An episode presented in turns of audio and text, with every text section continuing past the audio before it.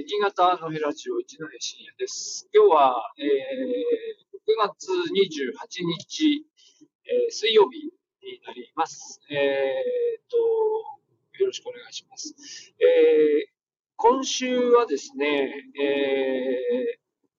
今週はですね、月曜日ですね。えー、今週の月曜日に、えー、上越の方にちょっと仕事。えー、上越市で、えー、今回は、直越捕虜収容所というところに、まあ、行く機会がありましたので、ちょっとそのお話をしてみたいと思います。えー、直越という場所は、まあ、新潟県の、現在は上越市というところになりますが、まあ、かつては直越というと、まあ、乗り換えの駅でしたよね。えー、な、何線っていうんだろう。まあ、関西方面に向かう電車の、えー、その、を、あ昔青森からね、乗ってたんですけど、で、直江津でこう乗り換えて長野の方に入ってくるみたいな、そういうルートを取っていた時期があります。で、えー、まあそういう場所なんですが、えっ、ー、と、現在は、うんと、上越市の中に入っていて、えっ、と、何ですか、高田、高田市だったかな？高田と直江津にこう、まあ大きく、えー、都市部分が分かれていて、で、なおかつ、あの、平成の大合併で、まあ周辺の、あの、農村部を、えー、どんどん合併していって、えー、広大な上越市になっているので、なんですかね、三枠とかね、えー、何区にしたっけなんか区がいっぱいあるんですよね。で、えー、あの、それが多分、もともと村だったところというところだと思います。で、今回は、えっ、ー、と、直江津というその地域の、えー、捕虜収容所跡というところに行ってきました。まあ、ここ私自身は今回行く2回目なんですけど、えっ、ー、と、まあ、学生たちが今回こう、あの、このことをちょっと取材したいということだったので、えー、また、あの、関係者にお願いをして行ってきました。えー、で、まあ、話すと非常に、えー、いっぱい話があるんですが、まあ、とりあえず速報的にどんな場所なのかということをお話をしておきますと、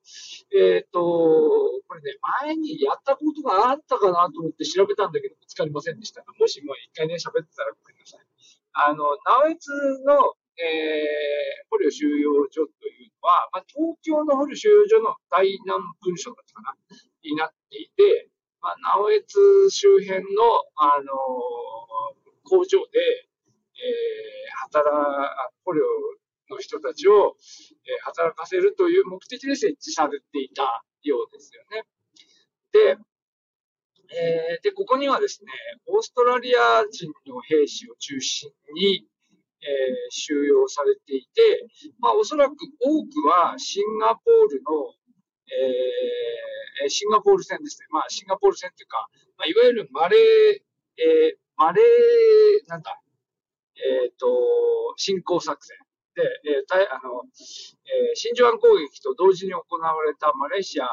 北部から、えー、シンガポールへ侵攻していったときに、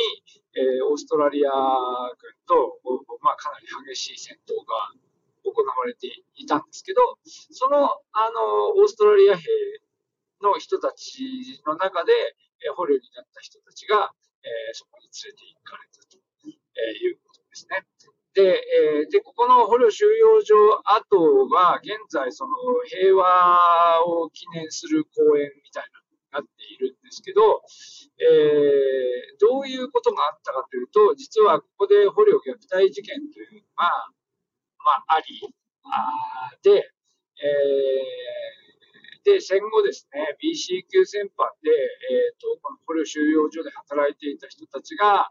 えーとまあ、裁判にかけられて、えー、8人が死刑になっていると。まあ、そういうことですよね。で、えー、まあ、うん。まあ、捕虜収容所の中で、まあ、どのようなことがあったのかっていうのは、まあ、いろいろとこう、語られているところはあって、まあ、よく出てくるそのごぼうを、木の根を食べさせられたって言って、ごぼうを食べさせたことが、まあ、恨まれただとか、えー、いう話もこう出てきているし、まあ、日本側はそんなに虐待のようなことはしていないというふうに言う人もいる一方で、まあ、オーストラリア人の人たちが、えー、60人かな、亡くなっていて、えー、なので、まあ、過酷な労働現場であったことは、まあ、間違いがないというところですよね。えー、で、えー、まあ、過酷な労働に従事させられて、で、多くの、った場所であると。まあ、そこは、まあ、そうなんだと思いますが、えー、まあ、日本人側でこう処刑された人たちからすれば、いや、そんなに私がひどいことはしていないところ、そういうことを言っている人もいるわけですね。で、えっ、ー、と、で、これはあの、この話調べていて、まあ分かったんですけど、まあこういうこう捕虜収容所で働いている人たちというのは、つまり、えー、前線に行っていない人っていうことですよね。で、なんで前線に行っていないかというと、実は前線に一度行って、えー、で、負傷して帰ってきた、えー、元軍人の人元軍人っていうか、まあそういう元最前線で戦っていた兵士だった人が、まあ帰ってきて、で、その人たちの、まあ、なんというか、就職対策というような意味合いもあり、えー、そういうこう地元の負傷して帰ってきた、えー、軍人たちが、あそこにこう、配置されると、えー、いうことがあったんです。で、この、その、えー、地元で、えー、まあ、あの、雇用にありつくことができた人たちが、うん、良かったなというふうに思ってたんだと思うんですけど、結局それが、まあ、戦後あざとな、ね、戦後それが、こう、あざとなって、えー、罪に問われるということになっていたと、えー、いうことです。で、で、この人たちが、まあ、本当にその虐待をやったのかどうかっていうのは、まあ、まあ置いといて、えー、どうも、その、なんていうか、えー、もっと上官の人ね、えー、まあそういうこう、あの、厳しい、こう、なんていうか、あの、捕虜たちに辛く当たって、まあ生産性を上げろみたいなことをやっていった上官の人というのは、あ地元の人ではなくて、で、で、この人はずっとこう、まあ、あの、占領下では名前を変えて逃げ回っていて、まあ、ついには、まあ、逃げ切ったとされているんですよね。まあ、その方は後、後に、あの、実際に、あの、出てきて証言したっていう記録が残っていて、まあ、地元としては非常に、地元とか、まあ、遺族からすると、まあ、非常にこう言いたいことはたくさんあるんだと思いますが、まあ、というようなことがあって、まあ、地元の、えー、8人の方が処刑されています。で、えー、で、で、で、まあ、そういう経緯があるので、まあ、なかなかこう、このいうことがあったということそのものも、まあ、あまりこう、直江津の地元の人たちも、まあ、多くは語らないでいたんですが、まあ、あの、そこの、その展示を拝見すると、その捕虜収容所に収容されていた人が後にオーストラリアに帰った後、その、直江津の高校に手紙を書いて、で、で、まあ、自分がその、まあ、辛い時期を過ごした直江津の人たちはどうしてるかっていうようなことだったのかな。まあ、とにかく手紙をこう送ってきて、で、昭和の何年でしょうか。まあ、それが来た、来て初めてもうだいぶもうその、そのことは忘れ去られていたんだけど、あの川のところに立っているあのこう、まあ結構もうボロボロになった建物っていうのは、じゃあそういうものだったんだっていうことを、後の世代の人たちも気がついて、えー、で、そこから、その、オーストラリアの人たちとのこう交流というのが始まり、で、で、その後、そのカウラの収容所っていう、そのオーストラリアで逆にこの日本人があの、これを収容所から脱走しようとして、まあ、犠牲になっているんですけど、そういう、その、えー、事件があったところを、上越の人が訪ねて、あ、なんか、オーストラリアの側では、そういう悲しい出来事があったということをきちんと、えー、その、覚えて、で、あの、弔う場所を作っているということを知り、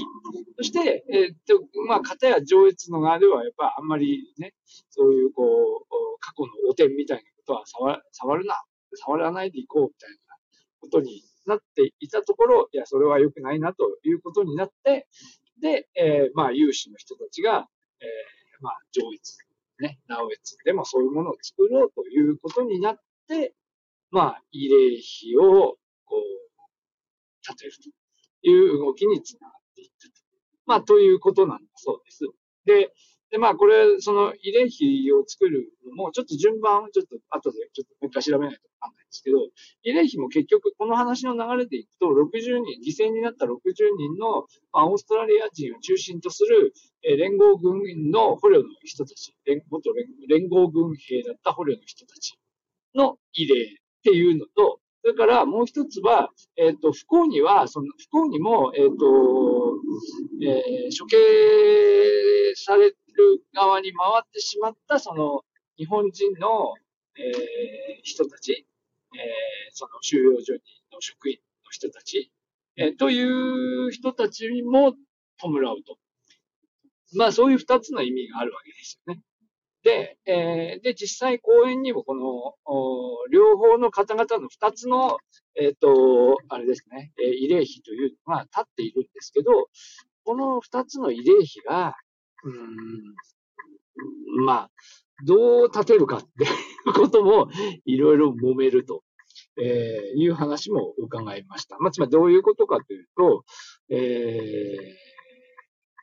まあ、なんか亡くなった、えー、オーストラリアの人たちからすれば、えー、その、収容所で自分たちに辛く当たった、あるいは虐待をしたという罪で、え、裁かれた人たちと、え、その自分たちの、その家族とか、あるいは、まあ、えー、その、同胞ですよね。その、え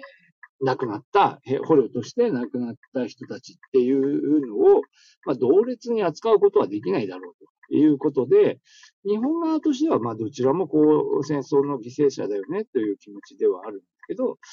えー、オーストラリア側としてはなかなかそういうふうには受け取れない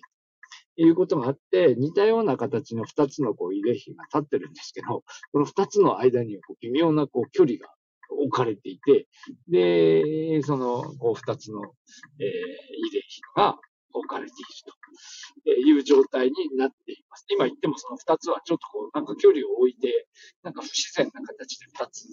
離して置かれています。はい。で、えー、まあ、そういうような経緯があったんですが、まあ、戦後、えー、これだけのですね、えー、時間が経って、え78年が経って、まあ、少しずつこう、なんというか、雪、雪解けじゃないけど、まあ、だんだんこう、その、まあ、その事実そのまま忘れ去られつつあるんですけど、えー、まあ、客観的に、えー、互いにこの事実を、えー、眺めることができるようなタイミングにはなりつつあるかなと思いました。なんかオーストラリアの方もちょこちょこいらっしゃっていて、えー、その、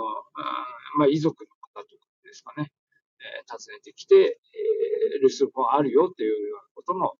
おっしゃっていました。まあ、なので、まあ、こう、やっぱり先人たちがそこにこう、公園とか、まあ、資料館とかを起こしたことによる意味というのは、まあ、結構大きいかなと思います。8月の11日に慰霊祭というのをやっている